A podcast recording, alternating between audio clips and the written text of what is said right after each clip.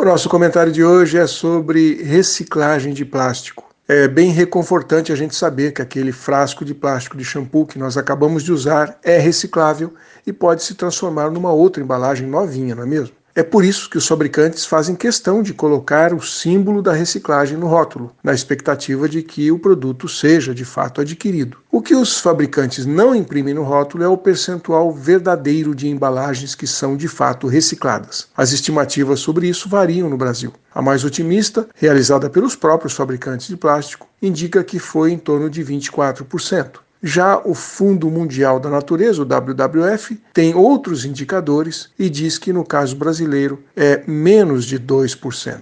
O Brasil é o quarto maior produtor de plástico do mundo e um dos que menos recicla. Muitos fatores contribuem para que esse plástico seja um material de difícil reciclagem. Em parte, o problema é causado pela ausência de coleta seletiva e de uma política de reciclagem na maioria dos municípios do Brasil. Mas não é só isso. Em todo o mundo, a reciclagem de alguns materiais é problemática. A única solução ambientalmente disponível hoje para lidar com materiais plásticos de difícil reciclagem é evitar o uso. Nesse grupo está, por exemplo, o isopor. Embora o isopor seja reciclável, e pouca gente sabe disso, o custo do processo faz com que essa reciclagem seja praticamente inexistente em todo o mundo. Muito volume, baixo peso, trabalho demais para retorno de menos. Caixas de leite, de creme de leite, de suco, também são materiais recicláveis. Porém, eles misturam vários materiais, o papelão, que é recoberto por uma fina camada de plástico e depois revestido por alumínio.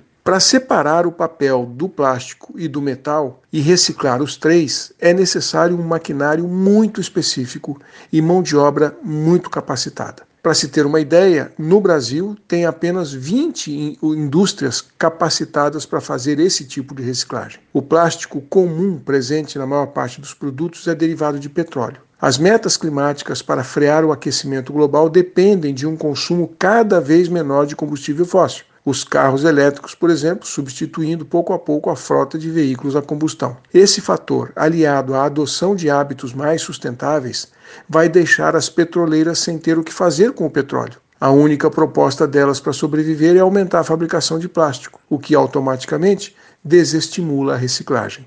O poder público precisa criar políticas para restringir a produção do plástico virgem e estimular o uso de plástico reciclável, o que é perfeitamente possível e vários lugares já estão fazendo. Até lá, o que nos resta fazer é sermos mais responsáveis na separação e efetivamente levar para a reciclagem o plástico. Abandonar o uso de produtos de plástico de uso único, como pazinhas de sorvete, canudos, cotonetes, que até tem opções outras de outros materiais, dar preferência aos produtos livres de plástico, com shampoos e condicionadores em barra, quentinhas é, em metal ou papel e bebidas em garrafas retornáveis e latinhas. Enfim, tem muita coisa que a gente ainda pode fazer, mas a primeira delas é começar fazendo a nossa parte, separando o lixo e ajudando o plástico a ser reciclável. Um abraço, aqui é o Silvio Barros para a CBN.